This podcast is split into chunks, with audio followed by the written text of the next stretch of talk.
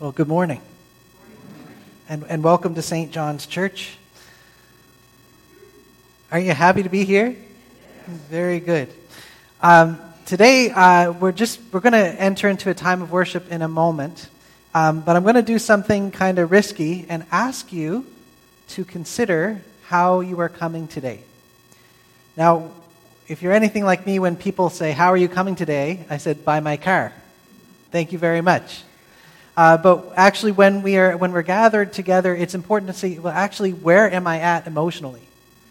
Now, I went through a long journey where I just do not trust my own emotions. I, I suffer from depression, so all of my emotions are suspect. Like, how real are they?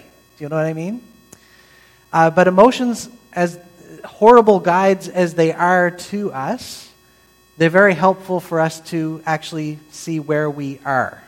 So they're not good at directing us where we should be, but they help us to know where we are.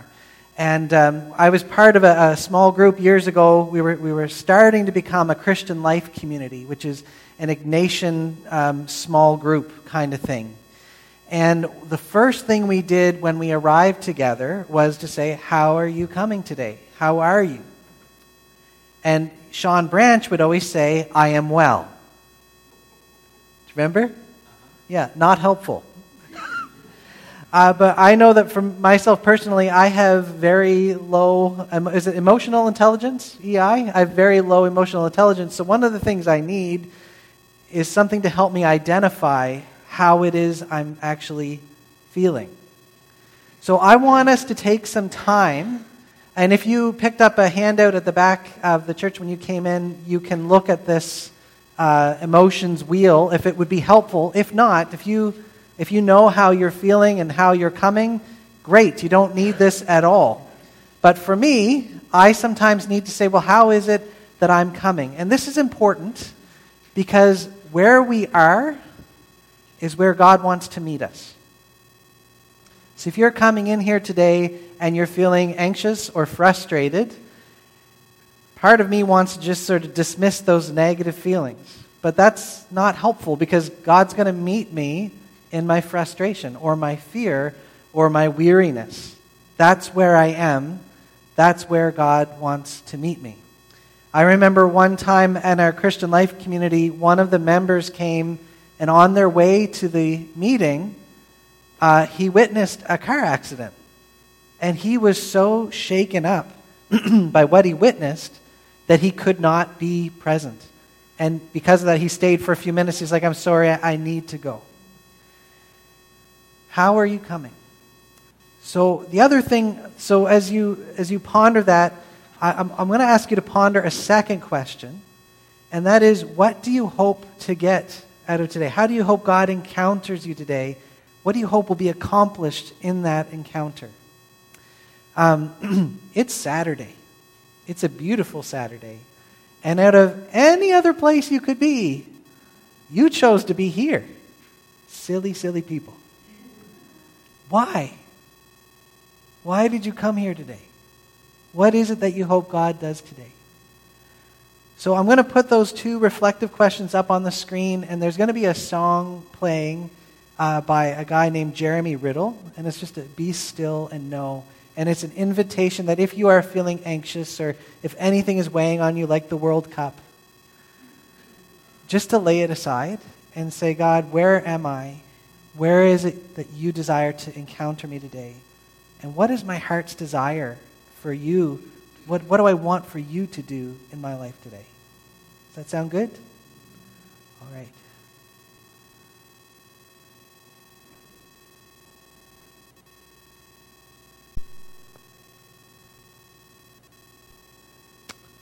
Right, would you please be seated? And thank you, Sean, for, for leading us in that time of worship. And I, I guess I, I, should have said this earlier, but uh, welcome to St. John's Church. And for those of you who belong to St. John's Church, we know you're not really here. We're in a different place. I need to start off with a confession. I do not want to be here. And I do not want to use the time the way we're using it. How's that sound? Honest?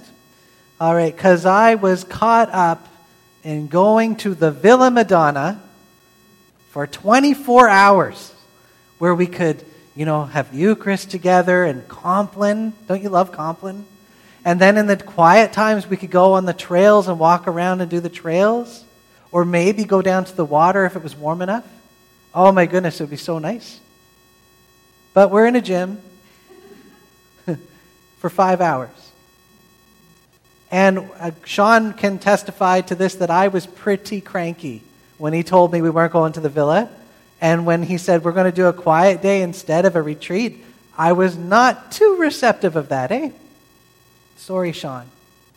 But the closer we got to the time, I thought, isn't it fitting? Isn't this perfect?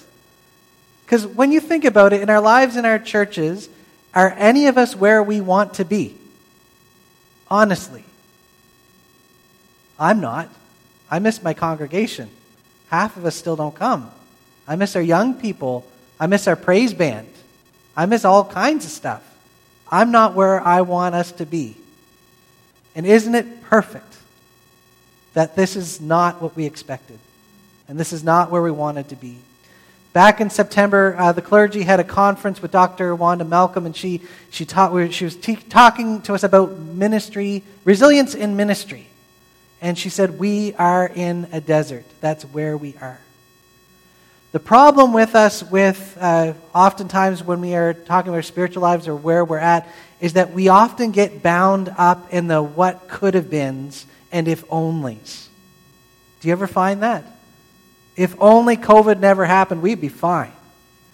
You know, if, if you know, if only we could have been in a, in a place that I had imagined things would have been perfect, we could have accomplished so much more.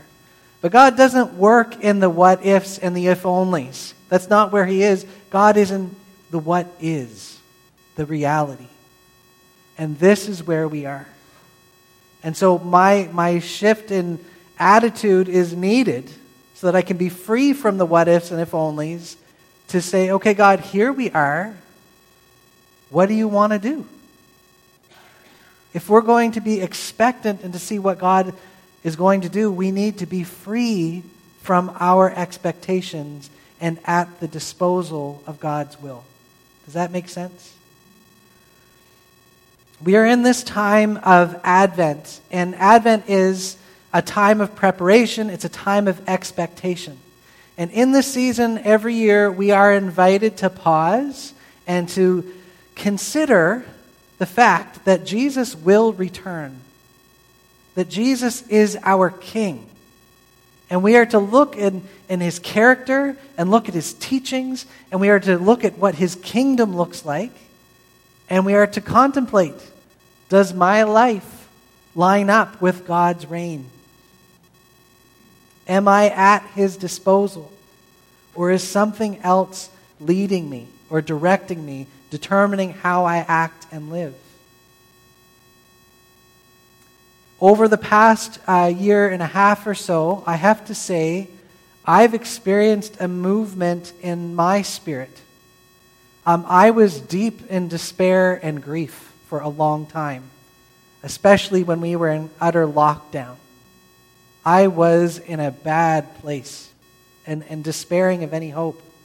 But over the past several months, some things have happened that have brought me out of that despair and grief and placed me in a place of expectant hope. And I'd like to share those things with you uh, because maybe you could identify with some things happening in your lives, I hope.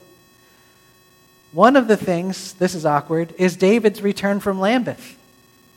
And he had this shift of hope that God is actually at work. And the question is, are we going to like what he's working at? That filled me with a kind of expectation that, hey, the last song has not been sung. The book is not done. We have something to look forward to. Another thing happened to me uh, before that. Uh, I was at Rogersville at the monastery there. Have you ever been to that monastery? Oh my goodness. If you get a chance, you gotta go. It is a thin place for me. Whenever I go there, I, I, I, I've been blessed by God. I, I hear his voice. It's so, he's so intimate with me there.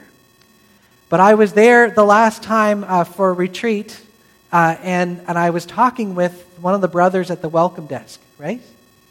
And he looked down. And so I said, Brother, are you, are you okay?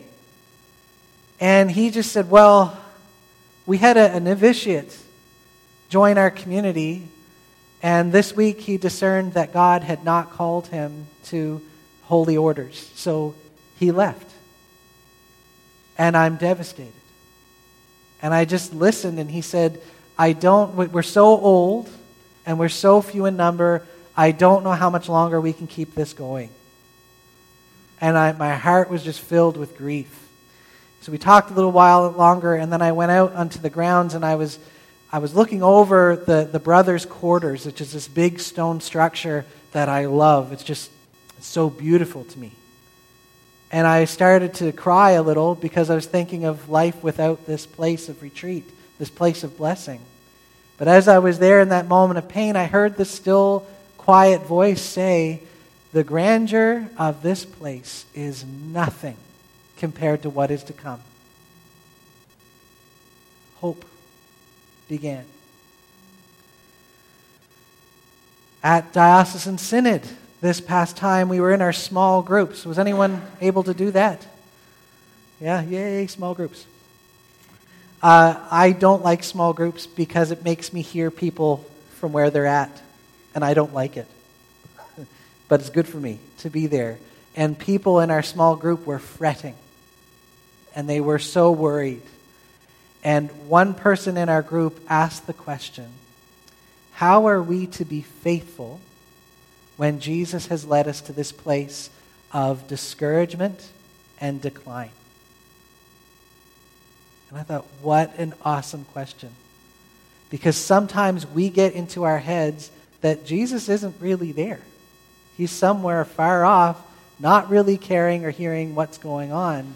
But if Jesus is Lord, and if he's truly present with us, then he cares very much about what we are called to be and doing, and he's there leading us wherever we are.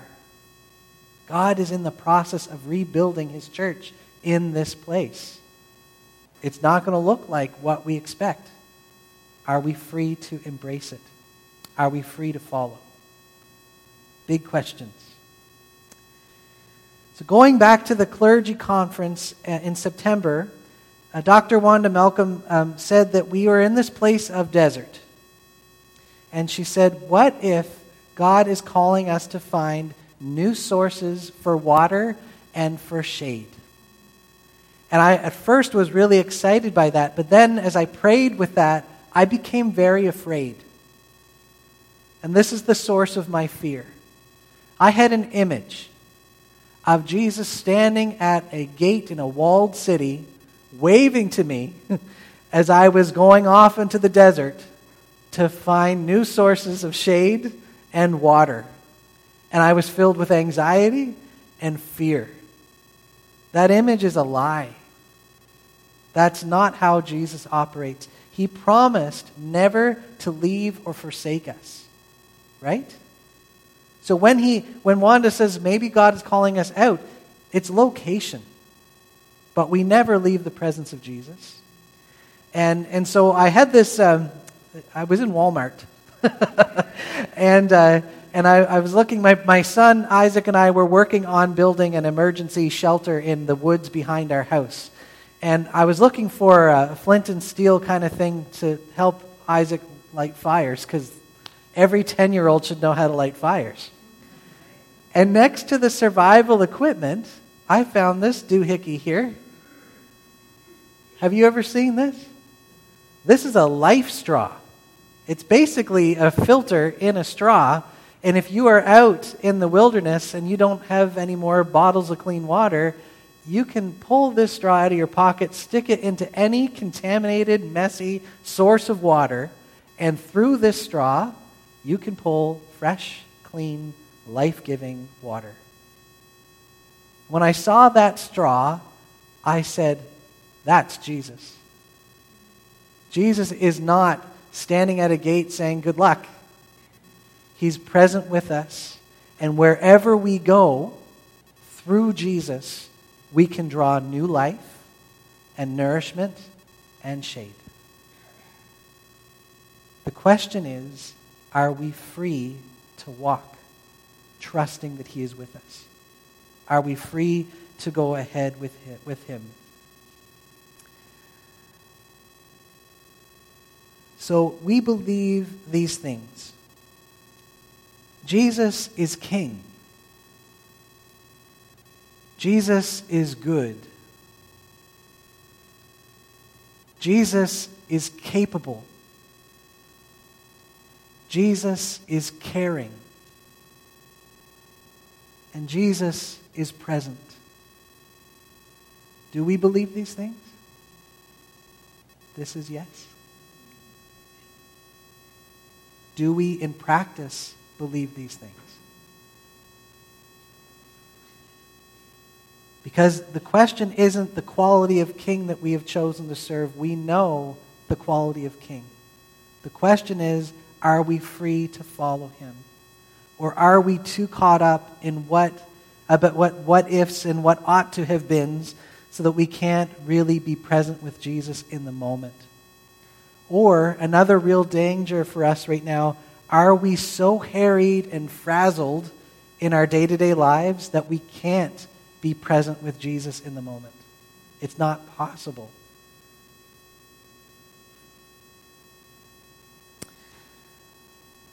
When I was uh, ordained uh, just a little while ago, someone gave me a plaque with this, with this verse off of Psalm uh, 37. Take delight in the Lord, and he will give you the desires of your heart. That's a tricky psalm. That's a tricky verse.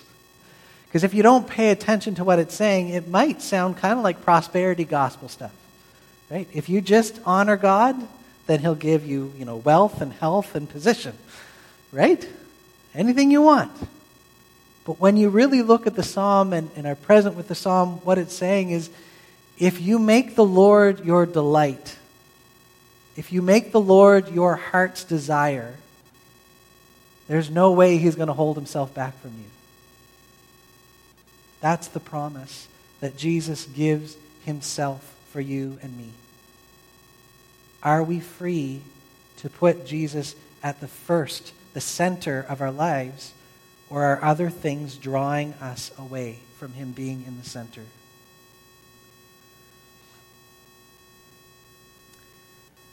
So, everything uh, that I'm going to do today is actually stolen.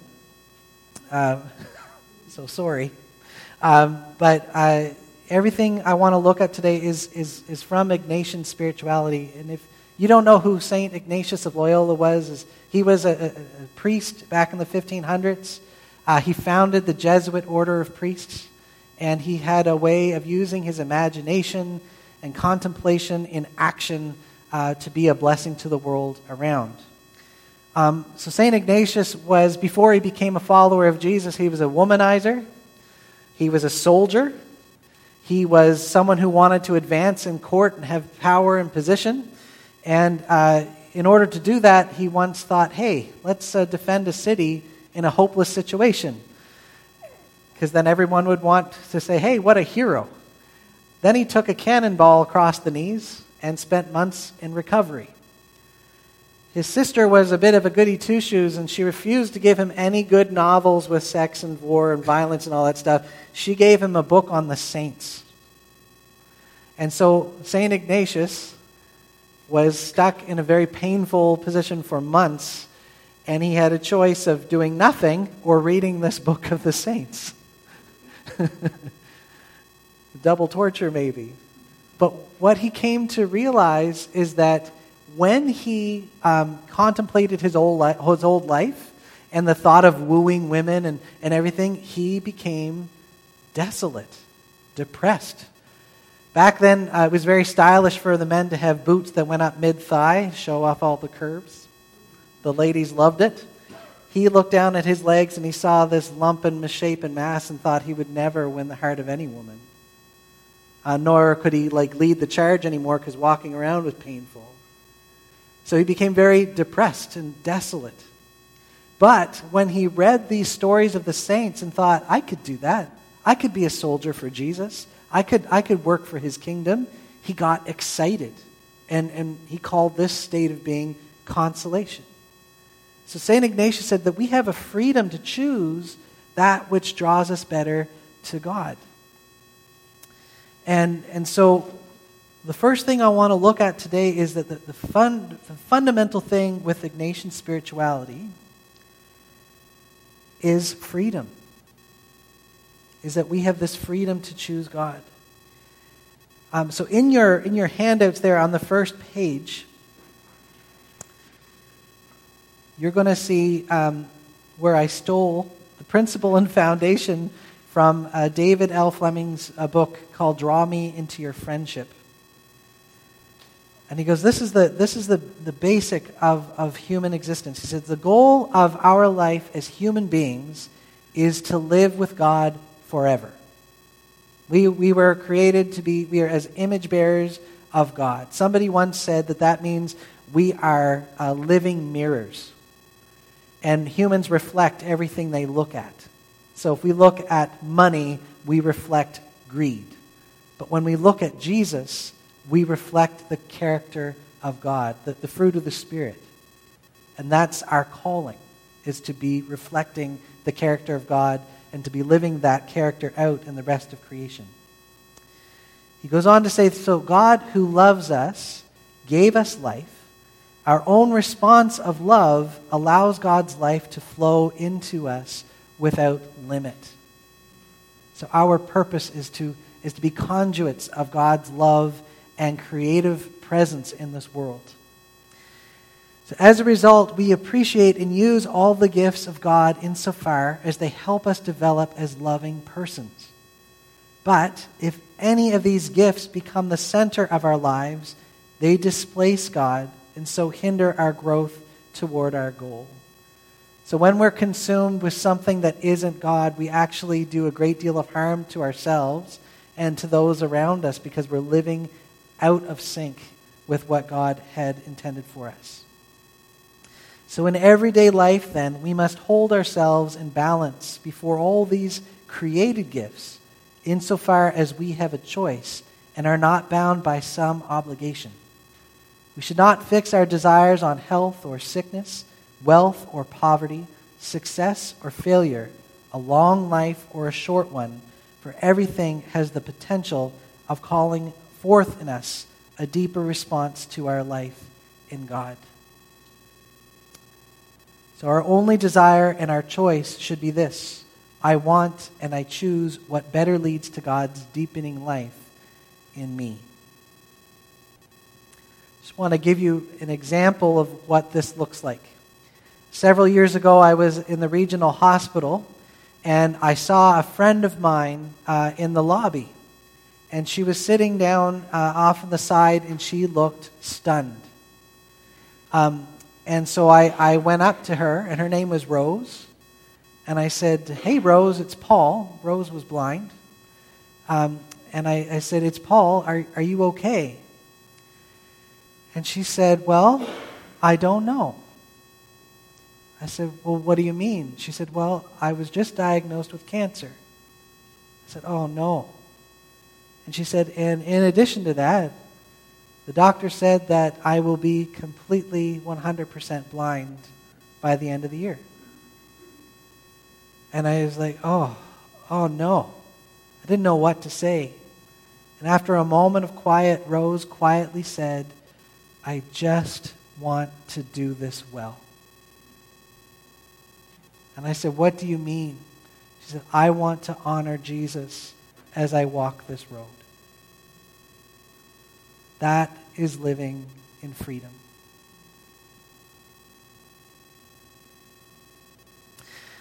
So, my goal today is not for you just to listen to me prattle on. I actually want us to, uh, to take time and to pray. And so, one of the things I also stole um, was is this prayer for freedom. And I, I would ask that i think I'm going to play a song now. I think that's what's going to happen. And um, there at the bottom of page one, this is a prayer that, that I was taught to pray before I began any prayer time. Uh, and it's a time just to say, you know, God, I want you to be free in me in this time of prayer. And I find it a very helpful way to recognize the places where I don't have freedom and to turn those over to Jesus, submit them to Jesus, so that I can be free to be truly present. Does that sound good? So I'll just pray, and then uh, I think there's a song next. I'm completely lost with the slides. But anyway, uh, we'll, uh, we'll just let this song play, and, um, but I'll just pray now. Lord Jesus, we ask that you would move in this quiet time. And Lord, in the time that we have remaining, please give us freedom to be with you intimately. And Lord, please move in ways that we can discern and help us to respond in faith so that you would be given the greater honor and glory in all that we say and do. In Jesus' name do we pray. Amen. So I'm looking at Sean and he's looking at me. We're going to just play this song. And I think following this, if you want to go and explore the building and find a quiet place to be, we're going to take about an hour, I think, to, to be still. Sound good? Okay. Okay, so let's just take a moment to pray and uh, commit this time to the Lord. Lord Jesus, we thank you so much for the time we have to be together and that that we have permission now to be still with you. So, Lord, if there's anything that is weighing on us or distracting us, please give us your grace to lay it aside so that we can be attentive to you. And Lord, I pray especially this afternoon that, that your truth would be spoken and your truth would be heard, and that anything that is not of you would fall at my feet. Because our heart's desire, Jesus, is to be drawn in deeper intimacy with you and to reflect you more clearly to the world around us so that you may be glorified and our world may be healed. We ask this in your name, Jesus. Amen. So sometimes when we are journeying, there's a lot of waiting time. I remember uh, when Kimberly and I went on our honeymoon to Disney. We were delayed 15 minutes in St. John. 15 minutes. And it meant that we had to wait for nine hours in Montreal because we missed our flight. How do we wait well when we are journeying in the desert? How do we make the most of our time when no movement seems like it's happening? For the Christian, waiting is not simply sitting around twiddling our thumbs. And it shouldn't be binging on Netflix. And it should definitely not be scrolling mindlessly on our phones, all of which I'm guilty of.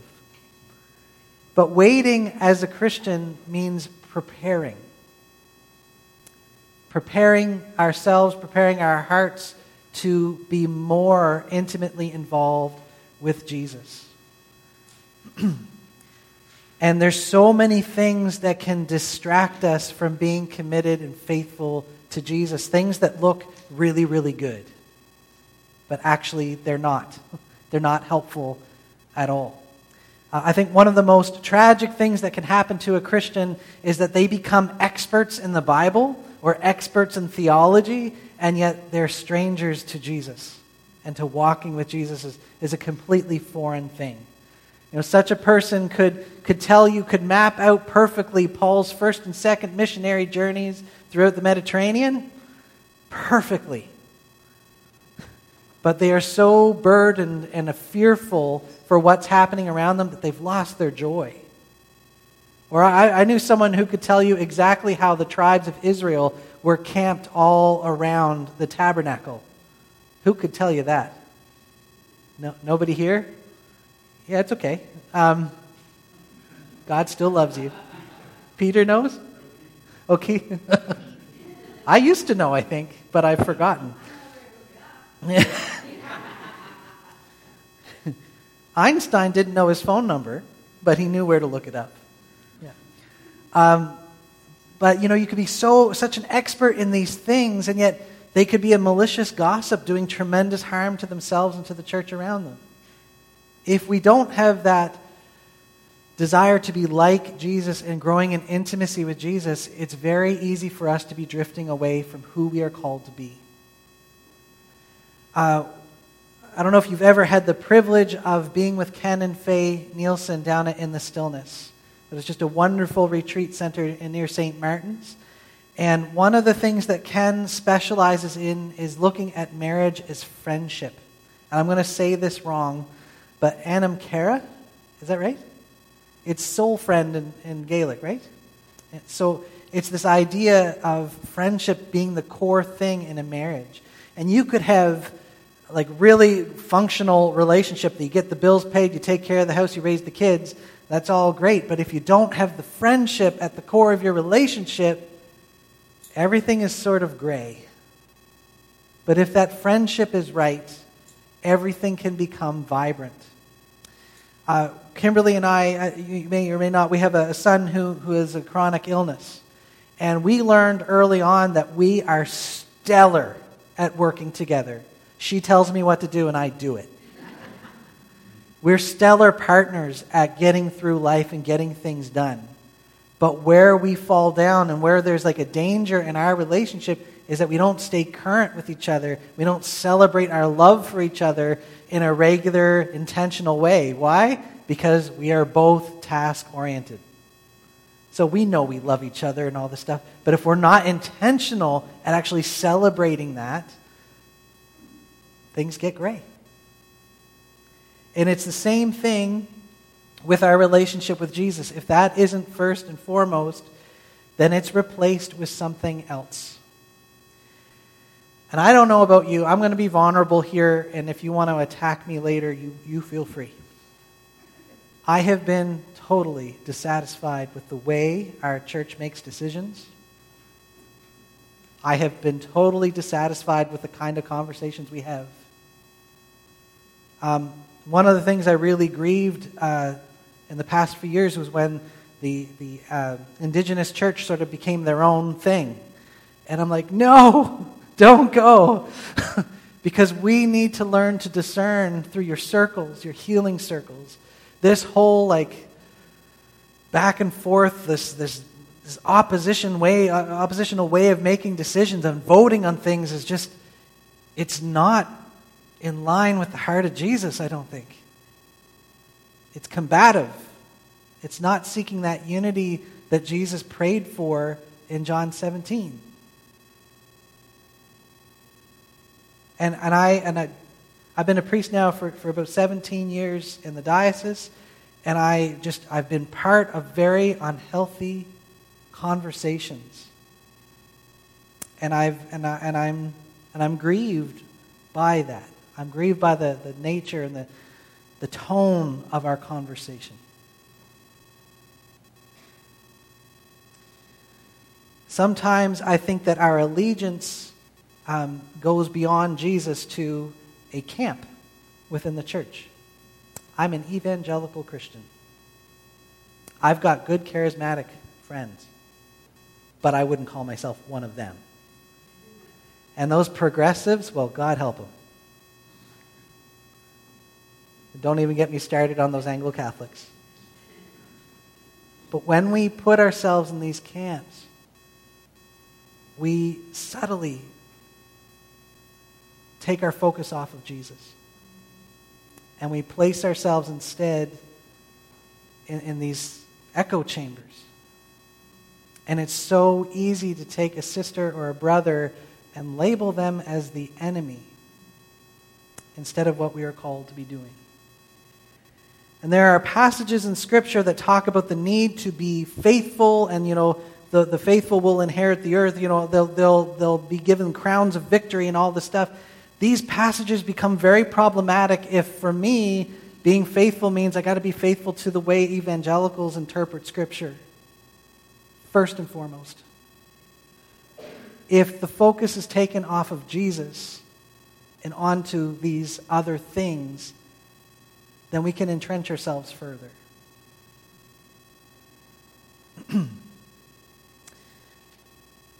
I just want to read a passage from Matthew 24. Jesus says, Watch out that no one deceives you. For many will come in my name, claiming, I am the Messiah, and they will deceive many. You will hear of wars and rumors of wars, but see to it that you are not alarmed. Such things must happen, but the end is still to come. Nation will rise against nation, and kingdom against kingdom.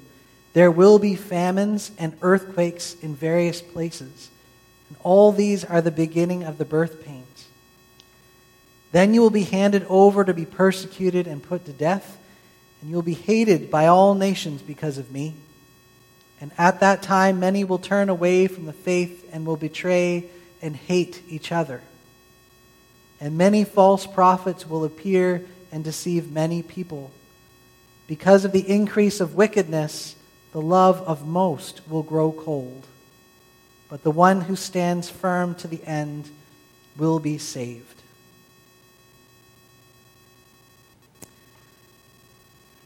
If Jesus is the one we are to be standing firm in, great. But if being right to the way I view things is the most important thing, then God help me. I will say this at the, at the Medley lectures this, this year. Um, John Stackhouse said that in, in, he used to think that in North America we would be, the church would be persecuted to death.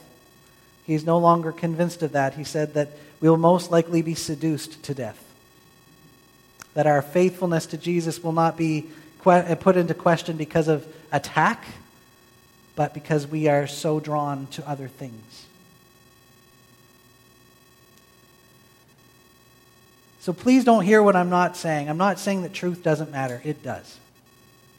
But what I'm saying most importantly is that Jesus is the truth. And He is the way, and He is the life, and He is to be our focus. And the question I have for us is how do we stay current in a living relationship with Jesus? We're in a time in the church where it's, there's a big upheaval happening right now, right? Um, uh, one of the, the terms that's very common right now is deconstructing faith. Have you heard this? No? No? Okay, so one of the things that, that more and more people are writing about this, this trend of people deconstructing their faith. And they're calling into question their denomination, their religious expressions, everything. And at the best case scenario, they're coming back to what did Jesus really say? How did he really live? And how am I supposed to live in response to that? At the worst of times, they're saying Christianity is fake, Jesus never existed, and they're done with the whole thing. It's very turbulent right now. But there's this theory that says that every 500 years or so, the church needs to go through a reformation. And so the first reformation was when the Eastern and Western churches divided. So you had the Eastern Orthodox churches, and then you had the Roman Catholic Church. And then 500 years later, you had the Reformation between Roman Catholics and the Protestants. And now we are due for another Reformation. And the question is, what is this going to look like? Well, I've got all the answers for you because I listened to one podcast. So, are you in luck? Uh, I found this. I found this very interesting. This this podcast, uh, uh, if you're interested, it's called the Jesus Collective. Um, it's it's focusing on who Jesus is and putting him in the center of all that we do. And they said that they just said, what does a church really look like in like in very broad terms? And one of the things they said is that we have one arm of our church that looks very fuzzy. I don't know why they use the term fuzzy, except that there's no clear distinction between the church and the world around it. So, whatever behavior you want to be involved in, it doesn't matter because Jesus loves you it's very affirming. We would say progressive. It's all good. Okay? So long as you're not actively hurting people, you are more than welcome. Then you have this other wing of the church. They're called bound churches. These are the legalists, the fundamentalists. This is where, you know, if you if you don't do things in the right order, then you actually are out of grace. So one of the examples they used was this was in South America. Women couldn't get married because it was very common at any wedding you had to throw on a big party. Well, they couldn't afford a big party, so they just didn't get married.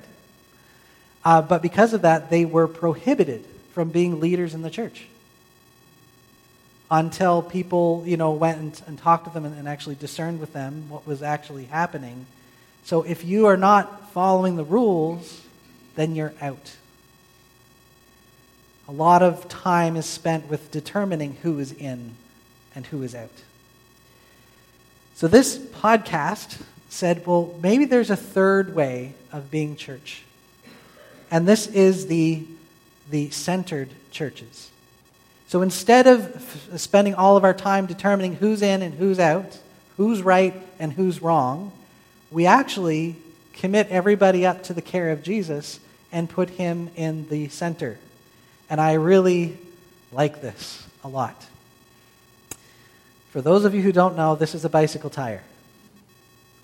And for this illustration, imagine that Jesus is the hub of this tire. And wherever we are around Jesus, we could be on the rim, we could be near the like the actual tread of the tire, we could be really close to Jesus, we could be in very different expressions of church. But if Jesus is the center, and He is our destination, then all of us together are moving towards Him. Now, the beautiful thing is that as we move closer towards Jesus, what happens? We move closer towards each other too. Now, with Jesus in the center, it's still, we, are, we have to ask the question is this activity, is that belief in line with what Jesus wants for us? and we can say yes or no. But when we say no and are in disagreement with someone, we can still say, I trust that you're on the journey and you're going to get there. Please pray for me too as we go together. Does this make sense? So, the challenge for us in a Jesus centered church is to actually say, you know, at the heart, are we, are we, are we growing in the character of Christ? And when we have disagreement and, and there are different camps, we don't have to say, waste time thinking they're out or they're in. We could just say, Lord, give us your grace and help us come together. And our task then is to lift up Jesus in our lives, in our churches, and to trust in the grace that we ourselves have received. And we can celebrate that with other people.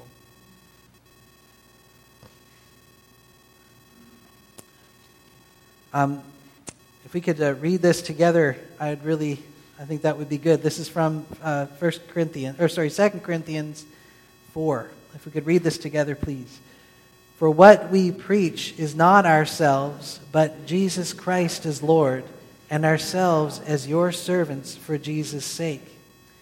For God, who said, Let light shine out of darkness, made his light shine in our hearts to give us the light of the knowledge of God's glory displayed in the face of Christ. I love that.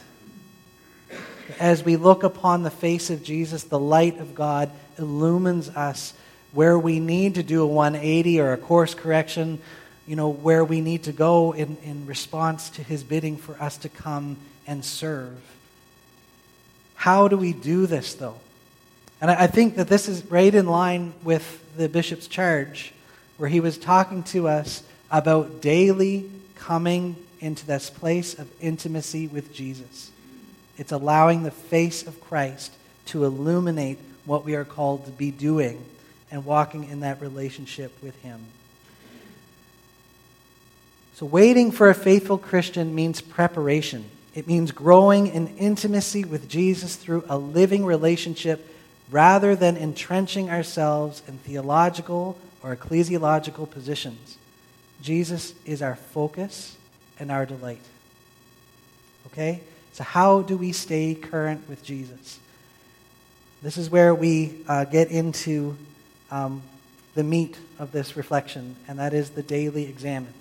Now, there is an example of this again in the, the handout, but I want to do something, um, I just want to do a guided a guided examen so that we can be together and take the time to do this. But the examen is basically pausing, inviting God to be present with you, giving thanks, responding, um, looking at areas where, where we've been um, in opposition to God's will and repenting, and then committing our day to go on with Jesus. Uh, when I was, uh, well, years ago, when I first started doing this, it just opened up this whole world of prayer. And it's just like enjoying a dear friendship with someone because you get to just touch base on the day. And I think that this is, this is essential for um, seeing where we are moving in response to God or in opposition to God so that we can, can be walking and growing in that intimacy. So, if it's all right with you, I would like to actually take a moment, a few moments now, and to be still. Um, we have about half an hour before our next talk. So, when we're done with the examen, I'm going to invite you just in the quiet of your heart to stay with Jesus. If you want to, in, in uh, one of the weird Ignatian terms is colloquy. If you want to have a conversation or a colloquy with Jesus about anything that came up during the examen, this half an hour time, when, when or whatever time we have left, would be a, a good place to just say, Hey, Jesus, this is what came up. What are you trying to say to me? And just have that intimate conversation with Jesus. Does that sound all right? Okay. One of the things that I think is central to the, to the life of faith is to remember that our destination is secure. Our destination is Jesus. The means for our journey is where we need to show our attentiveness and concern so that Jesus can be uh, working in us and keeping us in track. But we are secure in his love. So I invite you to get comfortable.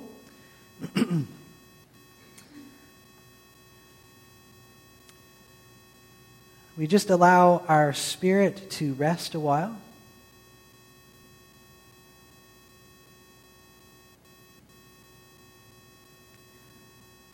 And as we rest, we consider whose we are and where we are going.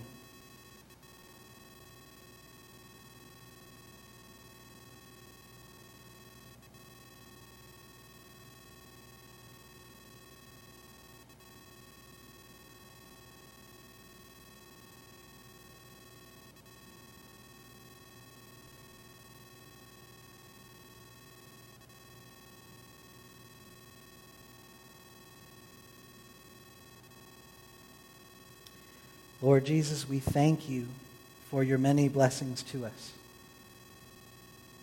We just pause now to, to express our appreciation for your goodness and for the gifts you have given us in our lives.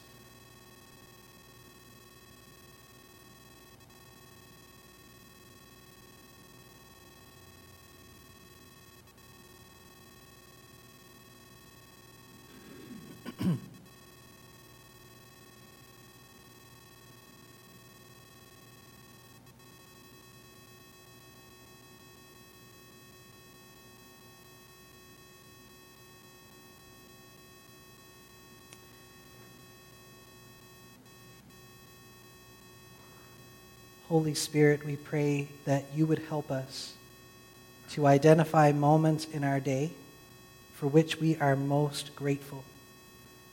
We pray that you would call to our remembrance those words or thoughts or actions that moved us in heart and mind closer toward the Father.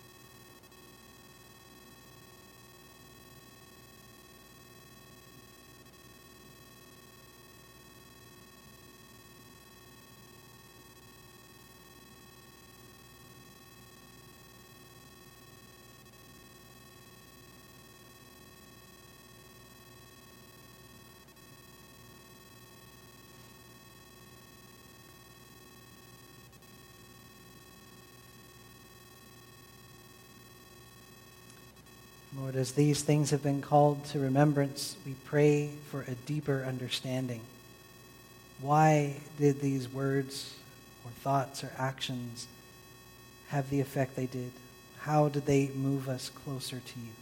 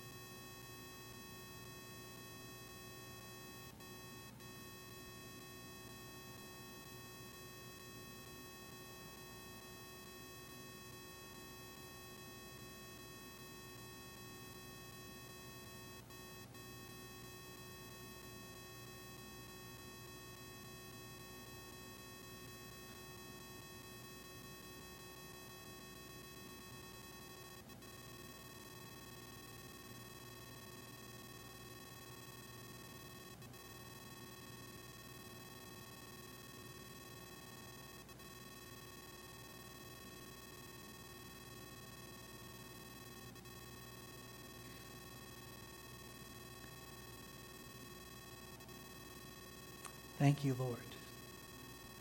And please give us your grace that we may be more um, aware and intentional in our response to your moving.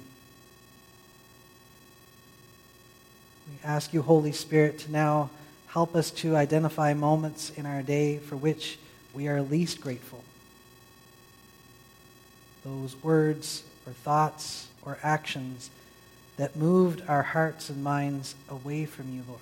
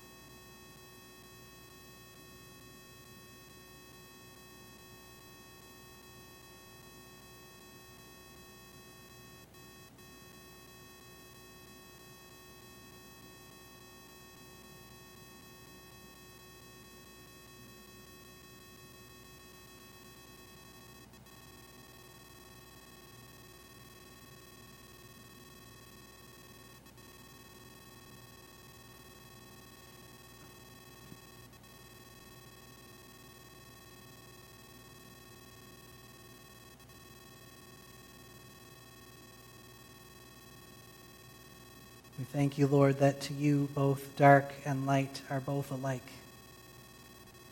And that you can work in the dark as well as in the day. Help us to accept these moments of darkness in our day. And please give us a deeper understanding as to why they affected us so negatively. How and why did these moments draw me away from you?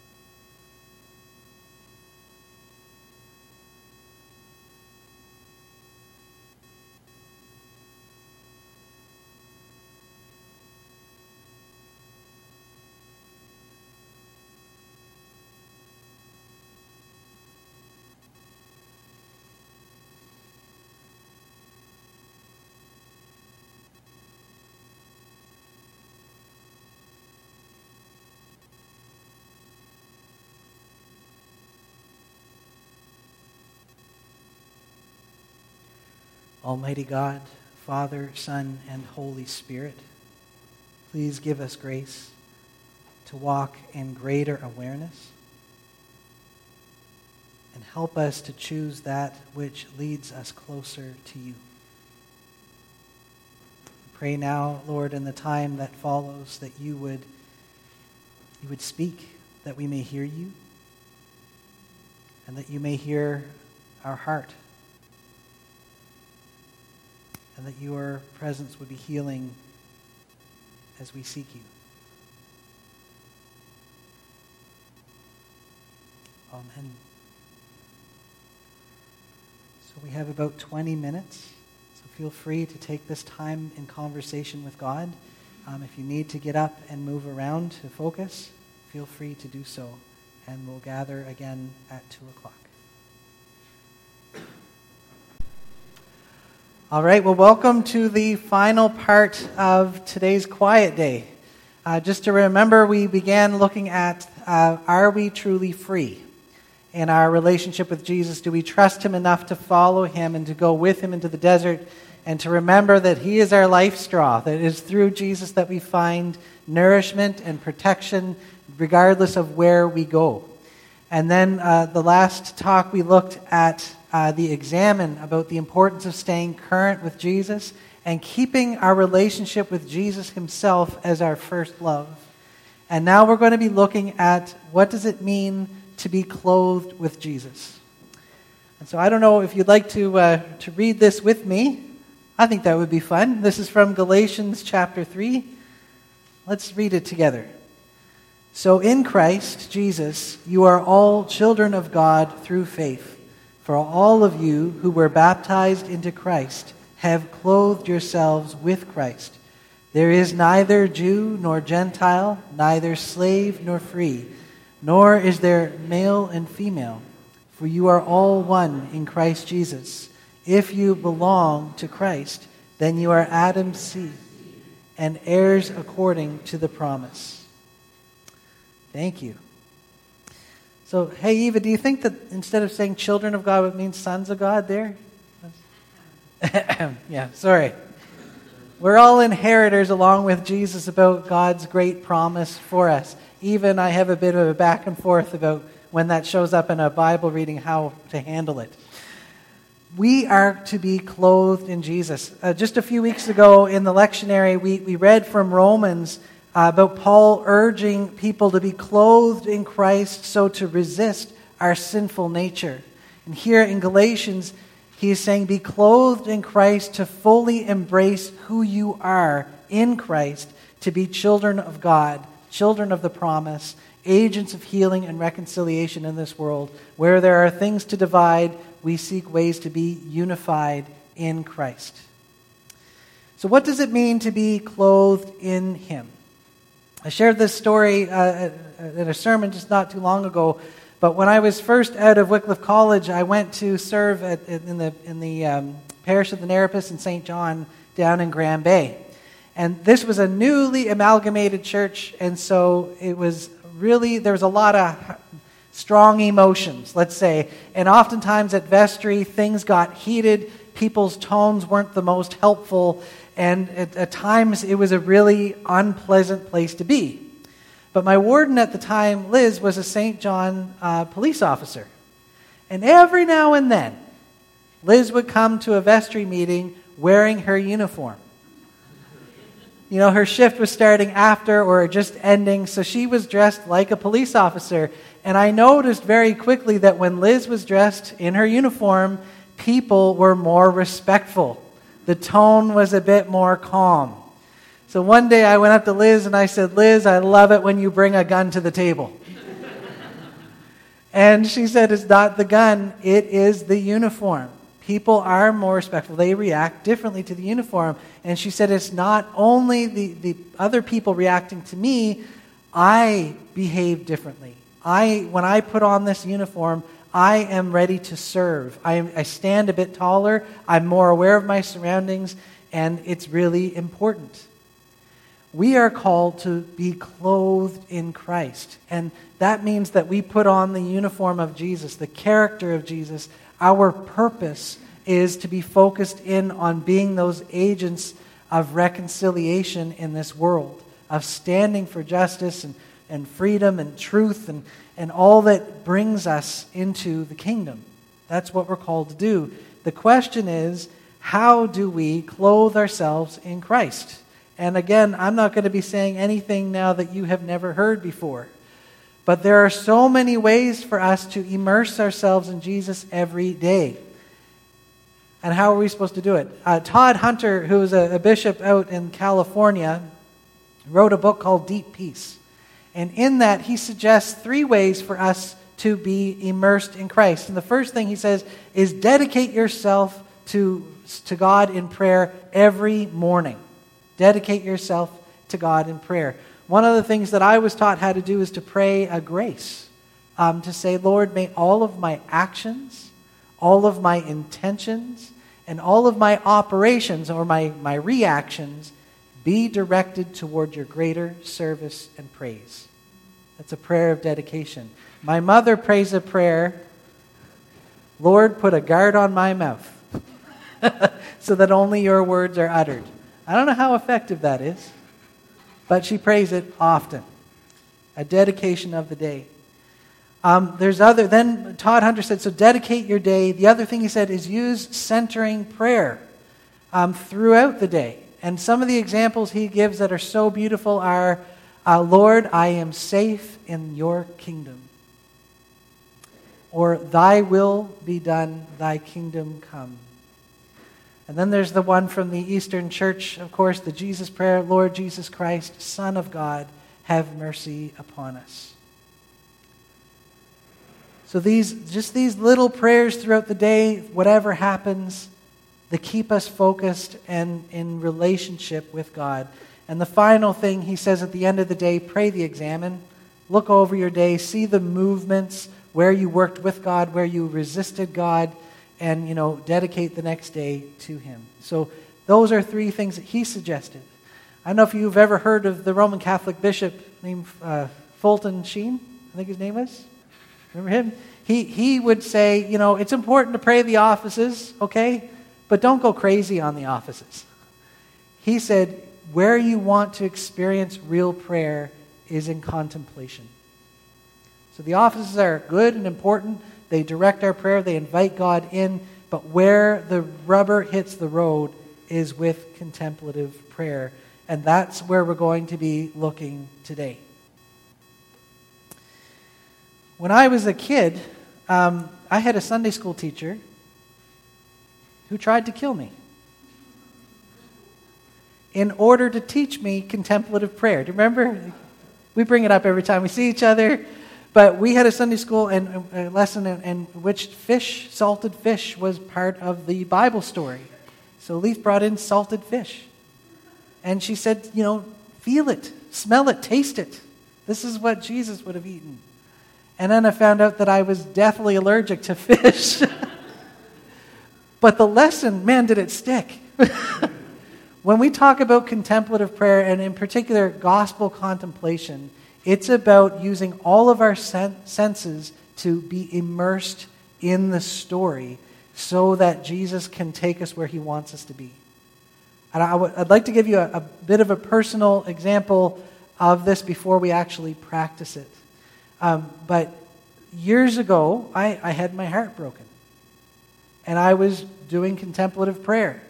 And I was praying with the feeding of the 4,000, 5,000 one of the thousands. And as I was praying, you know, you, you read the passage and you imagine the scene, and you read it again, you fill in the details, you read it again, and you enter into a kind of a movie with this passage.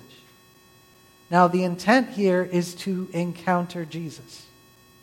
So while I was praying in this way, the scene unfolded just like it does in the Bible, but then something different happened. And I was left alone as the crowd dispersed, and I saw Jesus walk up and over a hill in my imagination. And so I went to go follow Jesus. But one of the disciples said, put a hand on my chest and said, Let him be. I got really angry and stopped praying. The next day, I came back to this time of prayer, and, and the same thing happened. I came, and one of the disciples placed their hand on my chest and said, Let him be. And I realized in that moment, he wasn't saying, Leave him alone. It was, Let Jesus be Jesus. And I said something like, Okay. And I followed. And I met with Jesus on the far side of the hill, and he placed his hands on my heart. And there was light and warmth that flooded my chest. And I said, What are you doing? And he said, I'm healing your heart. And I said, Why? And he just looked at me like, You know why. And we just stayed there for the longest time. It's been close to 15 years since that happened.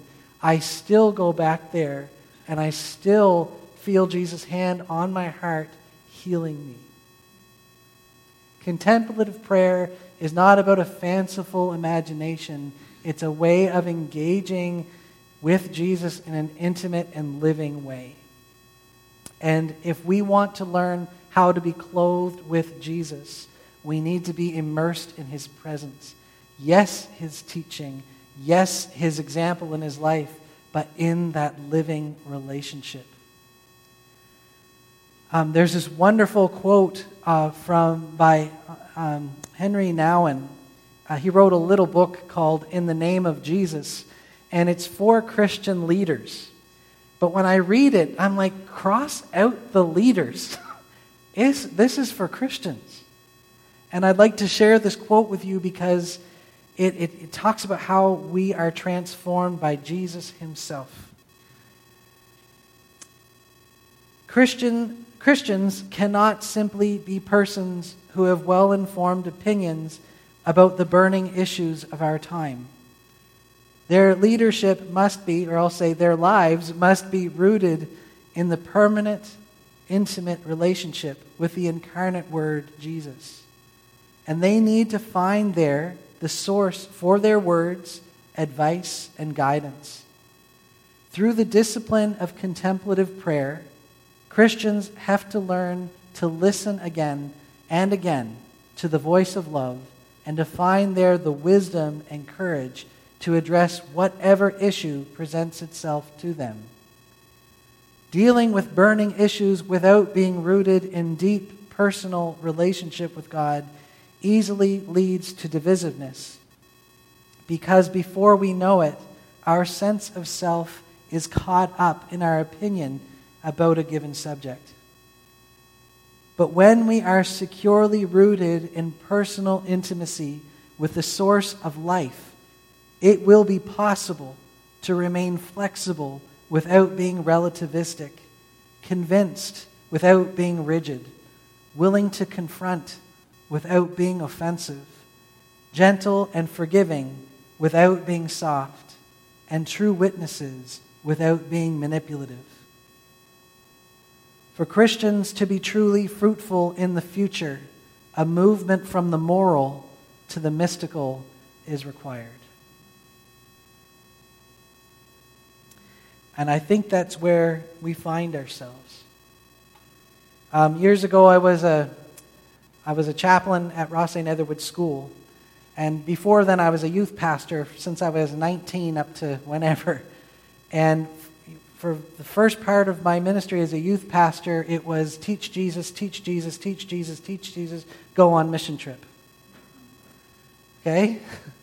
When I went to RNS, I couldn't really teach Jesus. But I could take kids on mission trips. We just couldn't call them mission trips.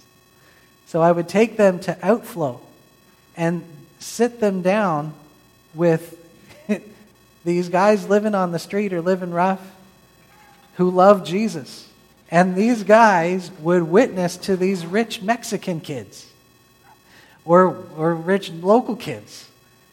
And on the bus ride home, these kids would come up to me and say, Hey, Rev, why did that feel so good? And I will say, Because that's where the kingdom is. That's where God is. This is what He does. And it was like a complete 180 of what I used to do because it was the example of God at work interpreted instead of teaching and then doing. We are called to be so immersed in the person of Jesus that it transforms how we engage, where we can walk in faith in trusting everyone to the grace of God and not worrying about who's in or who's out because Jesus is Lord and He is able and He is good. So if you turn to the second page in the handout, this is, this is an, an example of a way that we can practice gospel contemplation. So, gospel contemplation is about using a holy imagination to enter the gospel story in order to engage with Jesus. Contemplation has been described like getting into the scene of a movie, and using props like salted fish really help. Um, the, the passage that we used for Synod um, involved that, that Jesus was on the, on the shore uh, with the crackling fire. So easy to get into that scene with the smell and the feel of the fire and, and what it looked like and sounded like. We're going to be using a different passage from John 13. Um, but so basically, what you do is you read the passage out loud, leisurely you take the time, you give yourself permission to say, I'm not doing anything else right now. I'm not worrying about anything else right now. I'm here with Jesus. I want to encounter Jesus. So we take a time in reading the passage aloud and then look up and imagine the scene for a few moments. Is it light out? Is it dark? Is it, is it crowded? Is it, is it empty? What does it smell like? Um, read the passage a second time. Pick up any details that you've missed and do it again. Look up from the page and place those things in there. Do it a third and a fourth time. How much time you have to do this. And simply say, Jesus, I want to be with you in this. Allow the scene to unfold. And then if, if Jesus draws you into another experience or an encounter, go with him welcome him, and, uh, and be blessed in that. Does that make sense? Okay. So the passage I'd like to read today is uh, John 13, verses 1 and 3 to 17. I skipped out one verse because I found it distracting, and it's the, this, the verse where Judas does his thing and takes off. So we can, we can just focus in on uh, what Jesus is calling us to do. So let's just take a, if you want to lay down, lay down. If you want to just be comfortable, however way you can do that, feel free.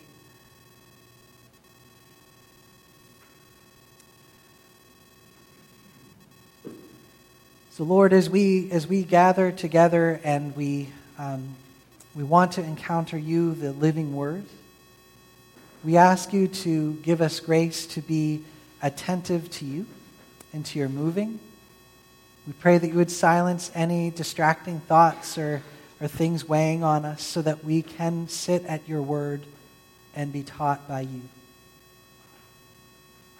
So please speak in ways that we can hear you and move in ways that we can respond to you. In Jesus' name. So I'll read through the passage once and then pause for a moment and read through it a second time, and then we'll, we'll take a prolonged period to just be still. It was just before the Passover festival. Jesus knew that the hour had come for him to leave this world and go to the Father.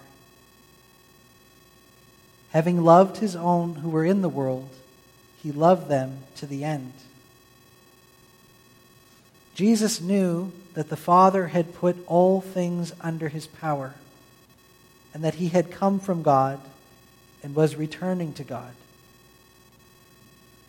So he got up from the meal, took off his outer clothing, and wrapped a towel around his waist. After that, he poured water into a basin and began to wash his disciples' feet, drying them with the towel that was wrapped around him. He came to Simon Peter, who said to him, Lord, are you going to wash my feet? Jesus replied, You do not realize now what I am doing, but later you will understand.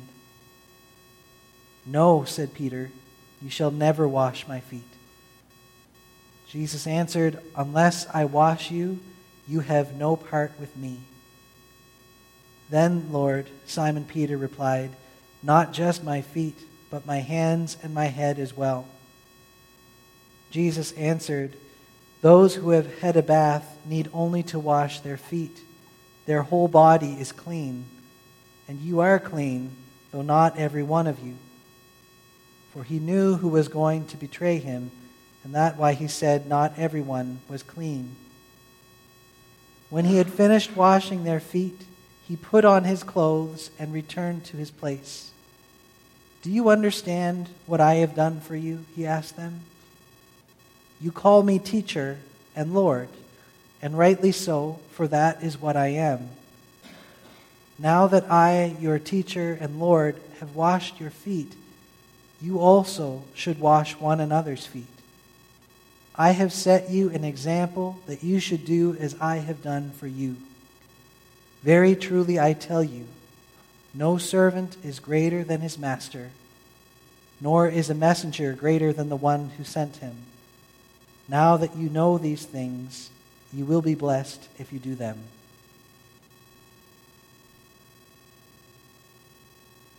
Just take a moment and imagine the scene.